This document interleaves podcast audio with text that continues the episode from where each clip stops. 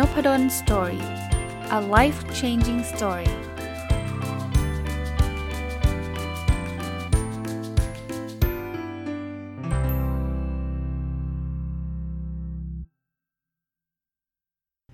สวัสดีครับ ยินดีต้อนรับเข้าสู่ Nopadol Story Podcast นะครับ ก็วันนี้จะมาต่อจาก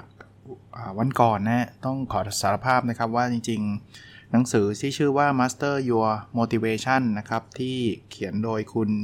ทิโบมอริเซ่นะอ่านชื่อท่านอาจจะผิดนะครับ ผมเดาว่าอาจจะเป็นภาษาฝรั่งเศสหรือเปล่าไม่แน่ใจนะ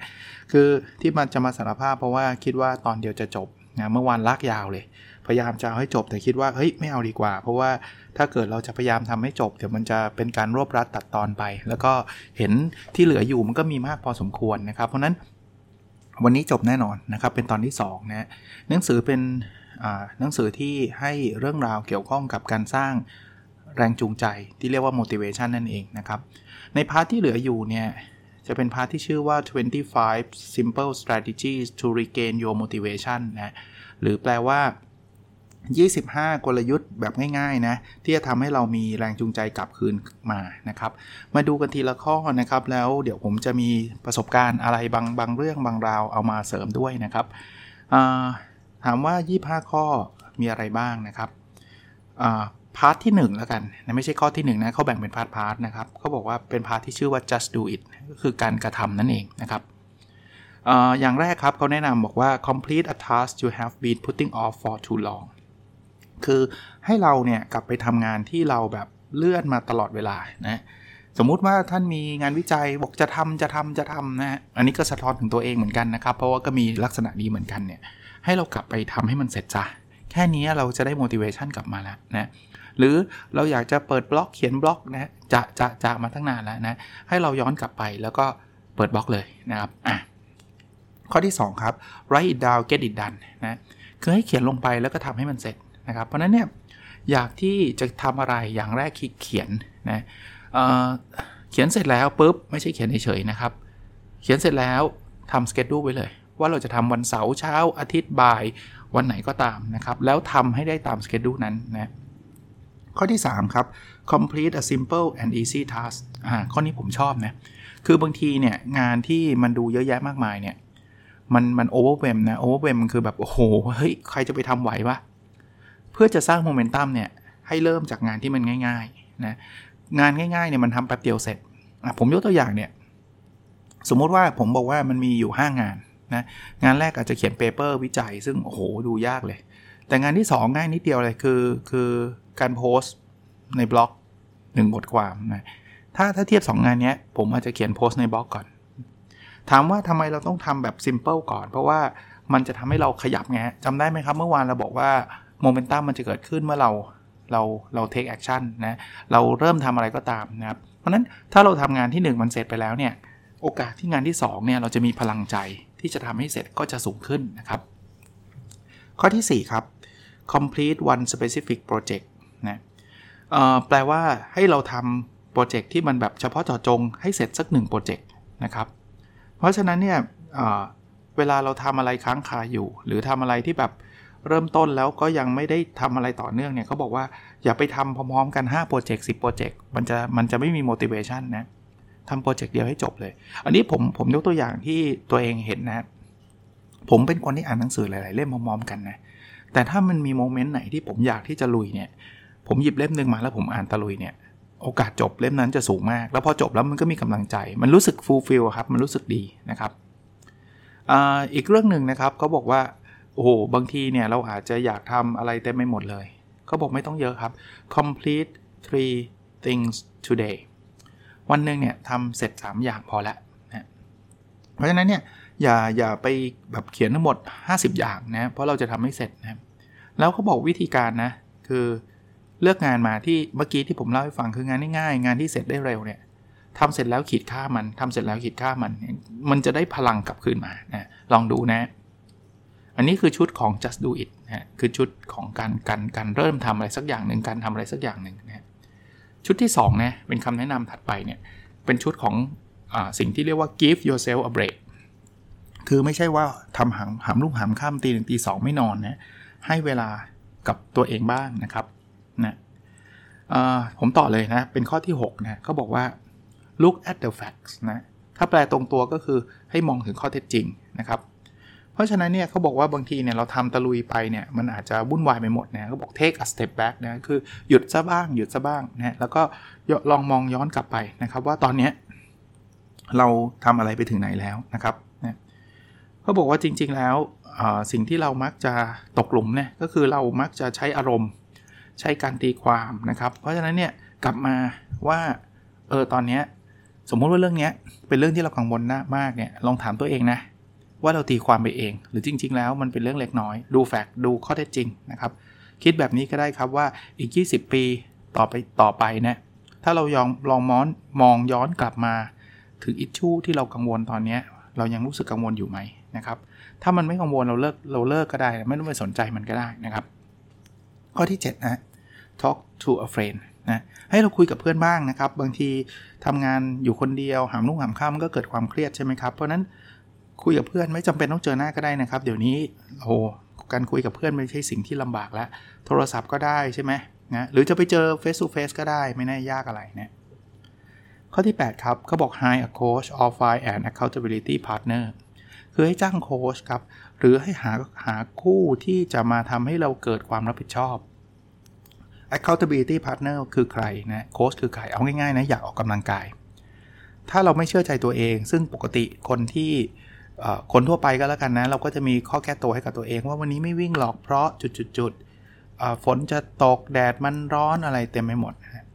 อย่างแรกเขาบอกเอาลองลองจ้างโค้ชมา ถ้าเรามีโค้ชวิ่งยังไงเราต้องออกไปวิ่งถูกไหมครับ เพราะว่าเราจ้างเขามาแล้ว เขามารออยู่ที่สวนสาธารณะแล้ว แล้วเราจะไม่ออกไปได้ไง หรือบางคนบอกเฮ้ยจ้างโค้ชมันแพงอะ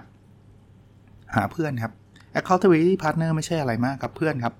โทรไปนัดเพื่อนเลยพรุ่งนี้เจอกันตีห้าครึ่งพรุ่งนี้เจอกัน6กโมงที่นี่ที่นี่ที่นี่ ให้เราเหนื่อยยังไงร้อนยังไง เราต้องออกไปแหละ เพราะว่าเพื่อนมันมาแล้วไงนะอันนี้แล้วมันก็ดีกับเพื่อนด้วยนะ เพราะว่าเพื่อนอาจจะนิสัยเดียวกับเรานั่นแหละคอยจะหาข้อแก้ตัวกับตัวเอง แต่แล้วถ้าเรานัดกันเนี่ยเราก็จะเริ่มเกรงใจนะครับ โอกาสที่เราจะทำอะไรสำเร็จมันก็จะสูงนะข้อ 9 ครับ take a break ก็คือบางทีเราต้องหยุดบ้างเนาะนะไม่ใช่ว่าโอ้ทุกอย่างมันต้อง productive ไปหมดเลย ทุกอย่างต้องทำตามสเกจดูไปหมดเลยนะบอกว่าถ้ามันเหนื่อยมากควรหยุดนะ วันหยุดวันเสาร์อาทิตย์ใช้ชีวิตแบบตามสบายบ้างนะครับนะ just do nothing ก็โอเคนะ คือคือไม่จำเป็นต้องทำอะไรในทุกเวลานะ ข้อ 10 นะครับ cultivate self compassion คือรู้จักเห็นอกเห็นใจตัวเองนะครับ เขาใช้คำว่า go easy on yourself อะคือบางทีเนี่ยเราอาจจะไม่ได้ทำตามสเกจดูเราได้ร้อยเปอร์เซ็นต์นะวันนี้เราอาจจะต้องสกิปบ้างอะไรบ้างสกิปก็คือไม่ได้ทำตามสเกจดูของเราบ้างนะครับ ก็เราเป็นคนธรรมดาครับ อย่าไปโหดร้ายกับตัวเองมากนักนะบางคนก็บอกโอ้ฉันเป็นคนไม่ได้เลือกฉันเป็นคนแย่อ๋อไม่ไม่ต้องโหดร้ายขนาดนั้นนะข้อ 11 ครับเขาบอกว่า do something for someone else นะให้เราลองทำบางเรื่องกับบางกับบางคนเนี่ยคือพูดง่ายๆว่าการช่วยเหลือคนอื่นเนี่ยแหละครับ จะทำให้เราเราเรามี motivation มากขึ้น เราจะรู้สึกดีเอางี้แล้วกันนะ เวลาเราทำอะไรก็ตามแล้ว แล้วมันเป็นการให้นะ ถึงแม้ว่านะผมบอกแบบนี้เลยนะ ถึงแม้ว่าท่านอาจจะไม่ได้รับคำขอบคุณ ท่านอาจจะไม่ได้ได้รับ feedback เป็นบวกก็ไม่จำเป็นนะ จริง ๆ การทำอะไรที่เรารู้สึกว่าเออสิ่งนี้เป็นสิ่งที่ดีเนี่ยมันจะ fulfill ในตัวของตัวตัวตัวของเราเองเลย กิจกรรมผมยกตัวอย่างเวลาพูดถึงก็อาจจะขอยกตัวอย่างพอดแคสต์บ่อยหน่อยนะ เพราะว่ามันเป็นกิจกรรมที่ผมทำอย่างต่อเนื่อง ถามว่าอะไร motivate ผม ผมว่าอันนี้แหละครับข้อนี้เลย ผมถือว่าทุกตอนเนี่ย มันมันน่าจะมีใครที่ได้ประโยชน์อะถึงแม้ว่านะผมไม่ทราบเลยเออคือคนที่ได้ประโยชน์ฟังผมแล้วก็ไม่ได้มาบอกผมว่าอาจารย์เรื่องนี้ดีมากเรื่องนี้ได้ประโยชน์นะแต่แต่วงเล็บจริง ๆ ก็มีคนบอกนะครับ แต่ว่าถึงไม่บอกเนี่ยผมคิดว่าเมื่อผมเชื่อว่ามันเป็นประโยชน์กับท่านอื่นเนี่ยผมก็จะ motivate หรือผมก็จะมีแรงจูงใจนะครับ ข้อ 12 ครับ ออกกำลังนะคือ exercise เนี่ยเป็นสิ่งสำคัญจริงๆนะ ผมนึกถึงตอนคุณพ่อยังยังไม่ได้เป็นอัลไซเมอร์เนี่ยคุณพ่อบอกผมตลอดเวลาว่าเฮ้ยไปวิ่งกันไปวิ่งกันนะผมก็ไม่ยอมไปนะขี้เกียจแล้วตอนนั้นก็โอเวอร์เวทมากเลยน้ำหนักขึ้นเยอะมากเลยนะ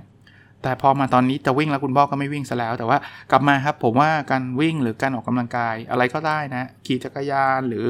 หรือเดินหรือทำโยคะ หรืออะไรก็แล้วแต่เนี่ยที่เป็นการเอ็กซ์ไซส์เนี่ย มันมีส่วนช่วยทำให้สมองเราโล่งขึ้นฮะเราเราจะมีแรงจูงใจในการทำอะไรหลายๆอย่างมากขึ้นนะผมจะออกกำลังกายก่อนแล้วค่อยมาทำงานเนะถ้าถ้าไม่ต้องออกไปทำงานเช้ามากนะครับ อย่างที่เล่าให้ฟังก็คือพอพอไปวิ่งสักห้ากิโลเนี่ย มันมีความคิดมันอยากทำนู่นทำนี้เต็มไปหมดเลยนะอันที่ 3 ครับกลุ่มที่ 3 นะที่จะช่วยเรามี motivation นะครับเขาบอกว่า sort things out นะ sort things out ก็คือแบบการจัดการ ปัญหาจัดการภาระต่างๆนะครับมาถึงข้อที่ 13 นะครับ sort out your worries นะคือให้เราจัดการไอ้สิ่งที่เราวิตกกังวลนะครับ วิธีการจัดการทำไง คือเขาบอกว่าให้เราเขียนลิสต์ของสิ่งที่เรากังวลเลยนะครับ หลังจากนั้นเนี่ยให้เราวงเล็บลิสต์สมมุติว่ากังวลเรื่องอะไรฮะกังวลเรื่องออสุขภาพ กังวลเรื่องคนนั้นหัวหน้าอาจจะด่าเรา กังวลว่าเพื่อนอาจจะเข้าใจเราผิด กังวลอะไรก็เขียนไปนะแล้ววงเล็บวงเล็บมีอยู่ 3 type นะครับ type แรกคือ C คือสิ่งที่เรา control ได้ control ได้คือเราจัดการมันได้แล้วควบคุมมันได้นะ type ที่ 2 หรือประเภทที่ 2 ก็คือ SC นะครับ คือ some control คือได้ได้อาจจะไม่ได้ 100%นะครับ ไม่ได้อยู่ในมือเรา 100%แล้ว type ที่ 3 เนี่ย คือ NC คือ no control คืออันเนี้ยเราไม่สามารถจะทำอะไรมันได้เลย การที่เรา list สิ่งที่เรากังวลมาทั้งหมด แล้วก็แบ่งมันเป็น 3 3 ชนิดเนี่ยนะครับ คือควบคุมได้ทั้งหมด ควบคุมได้บางส่วน และควบคุมอะไรไม่ได้เลยเนี่ยทำไปเพื่ออะไรเขาบอกว่าอย่างแรกอะไรที่ควบคุมไม่ได้เนี่ยเลิกคิดซะนะเพราะ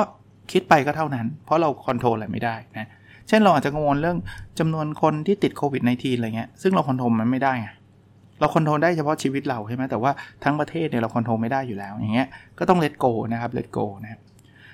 สำหรับอันที่เราควบคุมได้นะครับ จัดการมันซะอันที่เราควบคุมได้บ้างไม่ได้บ้างเนี่ย ก็ให้ดูว่าอะไรที่เราควบคุมได้นะครับ ให้จัดการในส่วนเฉพาะส่วนนั้นนะ แค่นี้แหละครับ สิ่งที่เราวอรี่จะลดลง สิ่งที่เรากังวลจะลดลงนะข้อที่ 14 ครับ free up your schedule นะคือทำตารางให้มันว่างไว้ คือบางทีความเครียดอะไรต่างๆนะครับ ความเหนื่อยล้าเบิร์นเอาเนี่ยมันเกิดขึ้นจากการเราอัด สเกจดูเราจนแน่นไปหมดแล้วผมมีครั้งหนึ่งใช้ชีวิตแบบนั้นนะครับแล้วก็ไม่อยากจะกลับไปแบบนั้นอีกแล้วนะครับ คือชีวิตผมเนี่ยเรียกว่าถ้าเป็นช่วงยุ่งพีคๆเนี่ยไม่ได้กินข้าวไว้ทั้งทั้งนี้จริง ๆ มันมันเป็นเราก็รู้นะว่ามีการใช้ชีวิตที่ไม่ถูกวิธีแต่ว่า คือเช้าก็ต้องรีบไปเลยอะ ไปทำงานทำงานนะประชุมนู่นนี่นั่นปุ๊บปุ๊บเที่ยงมันก็กินไม่ทันไง เพราะว่าประชุมเลิกช้าแล้วจะต้องไปบรรยายต่ออีก แล้วเราก็เกรงใจคนก็จะรอ ก็ไม่ได้กินข้าวนะ แล้วบางทีสอนมัน 9 ชั่วโมงตอนเย็นประชุมต่อประชุมต่อไปสอนต่อเสร็จ4ี่ทุ่มกลับมาประชุมอะไรเงี้ยคือชีวิตเป็นแบบนั้นเนี่ยมันไม่ไหวหรอกครับนะเราจะไม่มี motivation กับชีวิตแบบนั้นแน่นอน เพราะนั้นเนี่ยบางทีเนี่ยเราอาจจะต้องลองลดละเลิกบ้างนะครับ activity ที่ มันมันไม่จำเป็นหรือว่ามันไม่ใช่เรานะครับ ก็ระยะหลังผมถึงถึงบอกนะครับว่าบางทีคนเชิญมาด้วยด้วยความตั้งใจดีนะครับ เพราะว่าท่านก็ให้เกียรตินะอาจารย์เป็นกรรมการอันนั้นหน่อย อาจารย์ช่วยบรรยายเรื่องนี้เรื่องนั้นหน่อยเนี่ยคือมันมันเราไม่สามารถนะครับ แล้วผมก็บอกท่านตรงๆนะว่าถ้าเป็นเรื่องที่ผมไม่เชี่ยวชาญเนี่ยผมบอกไปเลยนะว่าไม่ใช่ผมไม่สามารถนะครับให้ให้ท่านอื่นดีกว่า ไปถึงเป็นเรื่องที่เชี่ยวชาญ แต่ว่าตารางมันไม่ได้ก็ต้องบอกท่านตรงๆนะว่า คือถ้าเกิดผมรับทุกเรื่องทุกอย่างทุกอันเนี่ยคือรับคนนึงไม่รับอีกคนนึงก็เป็นประเด็นอีกว่าเอาทำไมอาจารย์นพดลไปแล้วทำไมตอนนั้นเราเชิญเขาไม่ไปเขาเกลียดเราเหรออะไรเงี้ยก็ต้องบอกตรงๆว่าบางทีจังหวะเวลามันมันไม่สามารถนะครับโอเค ข้อที่ 15 ครับ declutter your desk อันนี้ดูง่ายๆนะฮะคือจัดโต๊ะให้เป็นระเบียบครับ ก็บอกกันที่เรามีโต๊ะที่มันวุ่นวายยุ่งเหยิงเนี่ย มันทำให้เราไม่อยากทำงาน อันนี้อันนี้หนังสือเขียนไว้นะ เพราะฉะนั้นเนี่ยทำให้มันอาจจะไม่ต้องแบบสวยงามอะไรมากนะ แต่ว่าทำให้มันมีระเบียบเก็บโต๊ะซะบางทีมันเกิด motivation กลับมาเลยนะไม่ใช่เฉพาะโต๊ะนะไฟล์ในในในคอมพิวเตอร์เราก็ใช่นะ บางทีไฟล์แบบเปิดมาเดสก์ท็อปผมก็เป็นนะ แปะไฟล์อะไรมั่วซั่วไปหมดเนี่ยจัดระเบียบมันบ้างนะนะข้อที่ 16 ครับ declutter your digital space อะ ไม่ใช่แค่โต๊ะ แต่ว่าเป็น digital space ทั้งหมด เอาง่ายๆนะอีเมล ลองลองนึกภาพอีเมลที่แบบว่าเต็มไปด้วย unread อีเมลอะเละเทะไปหมดเลยอะมันจะมีความวุ่นวายละวิธีการลดอีเมลทำไงบ้างครับ อะไรที่เราคิดว่าเราไม่ได้ติดตามแน่ๆ คือ unsubscribe เถอะผมไล่ไล่ไล่ทำแบบนี้มาตลอดเลยนะครับ เดี๋ยวนี้เพราะแต่ก่อนเนี่ยอุ้ยอันนั้นก็ subscribe อันนี้ก็ subscribe นู่นนี่นั่นเต็มไปหมดเลย หรือแม้กระทั่งซอฟต์แวร์นะ ผม uninstall ไปเพียบเลย คือมันไม่ได้ใช้เอาไว้ว่าถ้าเกิดจะใช้ค่อยๆว่ากันอีกที ผม uninstall ไปเพียบแอปในมือถือผมต่อต่อยอดให้ด้วยฮะผมก็จัดการไปเกือบหมดเลยฮะอะไรที่มันมี notification ผมอย่างน้อยๆนะ ถ้าไม่ uninstall ผมก็ปิด notification นะ ไม่งั้นมันจะ distract ผมมากเลยนะ ข้อที่ 17 นะครับ declutter your house อ๋ออันนี้ไม่ใช่เฉพาะโต๊ะเรานะ อันนี้คือทำความ ทำบ้านให้มันมีระเบียบเรียบร้อยหน่อยนะก็ช่วยๆกันนะครับบางคนบ้านใหญ่มากเนี่ยก็อาจจะทำคนเดียวไม่ไหวก็ต้องมีคนมาช่วยทำนะแต่ว่า anyway บ้านที่เรียบร้อย บ้านที่เป็นระเบียบ ก็จะเป็นบ้านที่เรามักจะอยากอยู่เนาะเราก็จะมีแรงจูงใจต่างๆนะอีกชุดหนึ่งนะครับที่จะช่วยดึง motivation เราก็คือ regain the the excitement นะคือชุดที่จะสร้างความตื่นเต้นให้กับชีวิตนะครับ มีอะไรบ้างนะครับ ข้อที่ 18 ครับ do more of what you love คือทำในสิ่งที่เรารักให้มากขึ้นเรื่อยๆนะเพราะฉะนั้นวิธีการยังไง ก็เรารักทำอะไรล่ะ สมมติว่าผมรักการเขียนนะผมก็จะใส่การเขียนเข้าไปในสเกจดูของเวลาของผมเลยนะครับ แล้วพยายามเพิ่มสเกจดูเรื่องเขียนให้มากที่สุดเท่าที่จะเป็นไปได้นะครับ ข้อที่ 19 นะครับ ask yourself what excites you นะถามตัวเองครับว่าอะไรที่ทำให้เรามีความตื่นเต้นนะครับ บางทีเนี่ยอาจจะเป็นเรื่องของการพบเจอคนใหม่ๆ อาจจะเป็นเรื่องของการพูดใน Public Speaking คือพูดให้สาธารณชนฟัง อาจจะเป็นการเขียนในบล็อก อาจจะเป็นการทำพอดแคสต์อะไรก็ตามครับที่ excite นะครับทำให้เรามีมีความตื่นเต้นนะครับ ก็ก็เขียนแล้วก็วางแผนที่จะทำสิ่งเหล่านั้นนะข้อที่ 20 ครับ start a new and exciting challenge นะ เขาบอกให้เริ่มทำอะไรใหม่ ๆ นะครับ ที่มันที่มันน่าตื่นเต้นอะนะเพราะฉะนั้นเนี่ยลองลองคิดดูแล้วกันนะครับว่าเขาบอกไม่จำเป็นต้องแบบว่าโอ้โหต้องต้องแบบมีแรงบันดาลใจสุดยอดจะต้องแบบเป็นอะไรที่ยิ่งใหญ่ไม่จำเป็นเลยนะ อาจจะเป็นแค่บอกว่า เฮ้ย ฉันอยากจะซื้อหนังสือเล่มนี้อ่านให้จบไว้500หน้า แค่นี้ก็ใช่แล้วนะ หรือแม้กระทั่งอยากจะแบบคุยกับเอ็กซ์เพรส คนนี้ให้ได้นะอยากจะดูวิดีโอเรื่องนี้ให้ได้อะไรเงี้ยได้ทั้งหมดเลยนะครับ ข้อ 21 ครับ celebrate your accomplishment นะครับคือให้เราฉลองความสำเร็จของเรานะวิธีการก็คือหยิบเปเปอร์มานะหยิบกระดาษมา แล้วเขียนเลยบอกว่าอะไรบ้างที่เราคุณทำสำเร็จในในชีวิตคุณเลยนะครับ เพราะฉะนั้นเนี่ยเราอาจจะไม่ต้องแบบสำเร็จแบบแบบโอ้โหเป็นได้เหรียญทองโอลิมปิกอะไรแบบนั้นนะครับ เพราะนั้นเขียนแค่ว่าเออเราเคยได้รางวัล เรียนดีเด่น เราเคยได้รับการคัดเลือกเป็นพนักงานดีเด่น หรือเราได้รับการคัดเลือกเข้าทำงานในสถานที่ทำงานปัจจุบัน หรืออะไรก็ตามที่มันเป็น accomplishment นะนะเพราะฉะนั้นเนี่ยให้เราให้เราฉลองกับสิ่งนั้น เพราะอีกอีกส่วนหนึ่งคือเขาบอกว่าทุกอย่างที่เราทำสำเร็จเนี่ยมันผ่าน personal problem ทั้งนั้นนะมันผ่านปัญหาทั้งนั้นนะ การที่เราจะได้รับเป็นพนักงานดีเด่นได้เนี่ยโอ้โหเราเคยล้มเหลวเราเคยเจอปัญหาอะไรเยอะแยะนะครับก็บทยิ่งเราเขียน specific เท่าไหร่ยิ่งดีนะยิ่งดี ข้อที่ 22 ครับ express gratitude นะคือให้รู้จักแสดงความคำขอบคุณหรือความขอบคุณนะขอบคุณในทุกๆ เรื่องที่เกิดขึ้นกับเรานะครับ ผมว่าชีวิตที่ธรรมดาคือชีวิตที่ดีที่สุดแล้วนี่เป็นความเห็นของผมเลยนะ จริงๆบางคนบอกไม่เห็นมีอะไรต้องขอบคุณผมแค่เรามีโอกาสได้มาฟังพอดแคสต์เนาะแค่ผมมีโอกาสได้มาทำพอดแคสต์ให้นั่นฟังเนี่ยผมคิดว่าผมต้องขอบคุณแล้วล่ะครับ ชีวิตที่ทำให้ผมมีโอกาสทำในสิ่งเหล่านี้นะครับ ผมมีโอกาสได้สอนหนังสือ ผมมีโอกาสได้ทำวิจัย ผมมีโอกาสได้เขียนบทความ ผมมีโอกาสได้จุดๆนะขอบคุณนะครับ express gratitude เนี่ย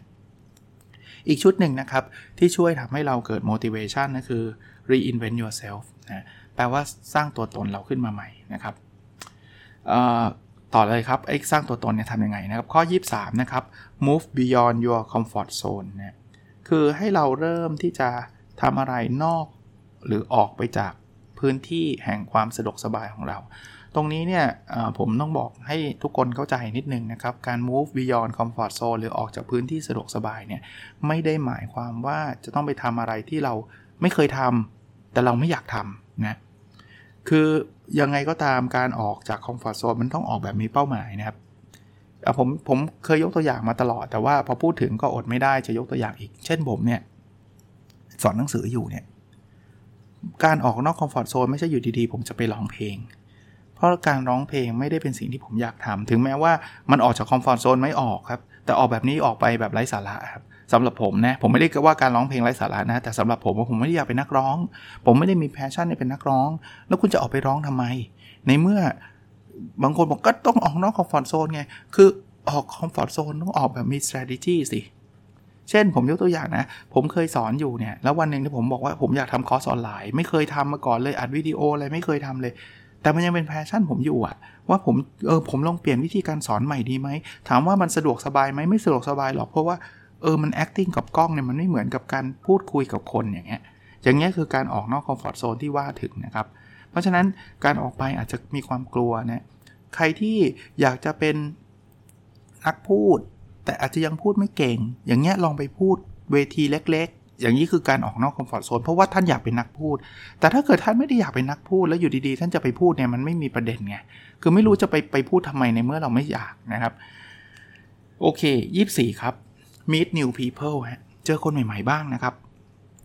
ผมผมคนหนึ่งแหละ ข้อนี้ก็อาจจะต้องบอกว่าพยายามทำนะ เพราะบางครั้งเนี่ยคนใหม่ ๆ ที่เราเจอเนี่ย โอ้โห คือแบบซูเปอร์ทั้งนั้นนะสุดยอดทั้งนั้นนะคือเราไม่จำเป็นต้องไปเจอคนดังคนอะไรนะคนธรรมดาเนี่ยแหละครับ แต่การที่เราเจอคนใหม่ๆเนี่ยมันจะมี opportunity มีโอกาส ที่ผมบอกว่าผมเป็นคนหนึ่งที่พยายามทำเรื่องนี้เพราะว่าผม introvert นะ เอาตรงๆนะ ผมชอบอยู่ของผมคนเดียวมากกว่าเนี่ยอัดพอดแคสต์ตอนนี้ผมก็อยู่คนเดียวนะ เพราะว่าลูกๆอ๋อไม่ไม่อยู่คนเดียวสิลูกอยู่ข้างบนเนี่ยผมอยู่ข้างล่าง ส่วนส่วนลูกชายก็ออกไปกับแม่เขาอะไรเงี้ย อันนี้ผมเป็นชีวิตที่มีความสุขแล้ว ก็คืออยู่ในครอบครัวอยู่กับอยู่วันเสาร์อาทิตย์อยู่กับบ้านอะไรเงี้ย แต่ว่าจริง ๆแล้ว เราอาจจะต้องหาหาเวลาบ้างเนาะไปเจอคนใหม่ๆผมถึงจัดไอ้บุ๊กคอยบุ๊กคลับไงเดี๋ยววันหลังเพิ่งจัดไปไปผ่านไปเมื่อวันอาทิตย์ที่ผ่านมานะเดี๋ยวจะมาเล่าให้ฟังด้วยนะอ่อ meet new people นะครับ และข้อที่ 25 นะ break old patterns นะ break old patterns ก็คือเออเปลี่ยนชีวิตประจำวันเราบ้างนะครับ เพราะฉะนั้นเนี่ย เราอาจจะทำทำรูทีนของเราอยู่ ซึ่งไม่ไม่ได้ผิดอะไรนะ แต่ว่าอาจจะต้องมีบางวันบางเวลาบ้างที่เปลี่ยนรูทีนกันบ้าง ผมยกตัวอย่างนะ เช่น ลองโทรไปหาเพื่อนเก่าบ้างไหมนะไม่ได้คุยกัน 10 ปีแล้วเนี่ยโทรไปหาเพื่อนเก่าบ้างหรือว่าถ้าใครไม่ค่อยได้ออกไปเดินข้างนอก พาคุณพ่อคุณแม่ออกไปเดินข้างนอกบ้างหรืออะไรเงี้ยนะอันนั้นคือ 25 ข้อนะที่เป็นข้อแนะนำที่จะทำให้เราเนี่ยจะมี motivation มากขึ้นนะครับ บทสรุปสุดท้ายของหนังสือเล่มนี้นะครับ ที่ผมไฮไลท์ไว้นะเขาเขียนว่าแบบนี้ฮะ whenever in doubt remember to take action action kills fears an object in motion tends to stay in motion and so do you เนี่ยคือเมื่อไหร่ก็ตามที่เรามีความ สงสงสัยนะครับ ให้เรา take action เสมอ เขาบอกว่าการ take action คือการเริ่มทำอะไรสักอย่างเนี่ย มันจะช่วยลดความกลัวลงนะแล้วอะไรก็ตามที่เราเริ่มทำแล้วเนี่ย มันจะมันจะทำต่อนะครับ ผมคิดถึงตัวเองนะ สิ่งหนึ่งที่ที่ผ่านมาแล้วทำให้ผมรู้รู้ซึ้งถึงข้อนี้นะครับ เช่น ผมยกตัวอย่างล่าสุดเลย ล่าสุดเลยเนี่ย เมื่อประมาณสัก 2 เดือนที่แล้วก็แล้วกัน เคยคือคือตัวเองเนี่ยไม่เคยคิดจะทำ Facebook Live เลยนะเพราะว่าวิไลฟ์มันยากนะ ผมชอบที่แบบทำพอดแคสต์ดีกว่าพูดผิดก็เดี๋ยวอัดใหม่ก็ได้นู่นนี่นั่นอะไรเงี้ยนะแต่ก็แบบ เฮ้ย ลองดูก็ได้ว่าเห็นเขาไลฟ์กันก็มันก็มันก็ไม่ได้มีอะไรที่น่ากลัวขนาดนั้น แต่ก็เอาตรงๆนะก็ตื่นเต้น ราะว่ามันเดี๋ยวเดี๋ยวมันหลุดเน็ตพังอะไรคือคือมันมีจินตนาการให้มันเป็นความกลัวเยอะมากอะหรือพูดพูดอยู่แล้วเดี๋ยวมันติดขัดทำยังไงแล้ว เอ๊ะกล้องยังไง คือบุ่นวายมาก เพราะว่าทำเป็นคนเดียว ใหม่ๆตื่นเต้นนะ แต่พอ take action นะความกลัวลดลง ตอนนี้ถามว่าไลฟ์เนียนไหมไม่ได้เนียนอะไรนะ แต่ความกลัวลดลงนะเริ่มเริ่มรู้สึกมี motivation มากขึ้น ว่าเออเดี๋ยวถึงเวลาอยากจะไปไลฟ์ละอยากจะไปเจอเพื่อนๆบ้างที่มันเป็นลักษณะ interactive นะครับ ก็สำหรับผมนะเป็นหนังสือที่ดีเล่มหนึ่งเลยนะครับ หนังสือที่มีชื่อว่า Master Your Motivation นะครับ คนเอางี้เขียนชื่อคนแต่งให้ เพราะว่าอ่านแล้วท่านต้องไปสะกดไม่ถูกแน่นอน ผมเพราะผมอาจจะอ่านไม่ถูกนะครับ T H I B A U T แล้วก็เว้นนะครับ M E U R I S S E นะครับ ก็ไม่รู้ว่าอ่านว่าอะไรแหละนะครับ ท่านไป search ดูได้นะ เป็นอีบุ๊กที่มันก็เป็น bestseller นะ ก็หวังว่าจะเป็นประโยชน์นะครับ 2 ตอนเต็ม ๆ เลยนะแล้วเราพบกันในสดถัดไปนะครับ สวัสดีครับ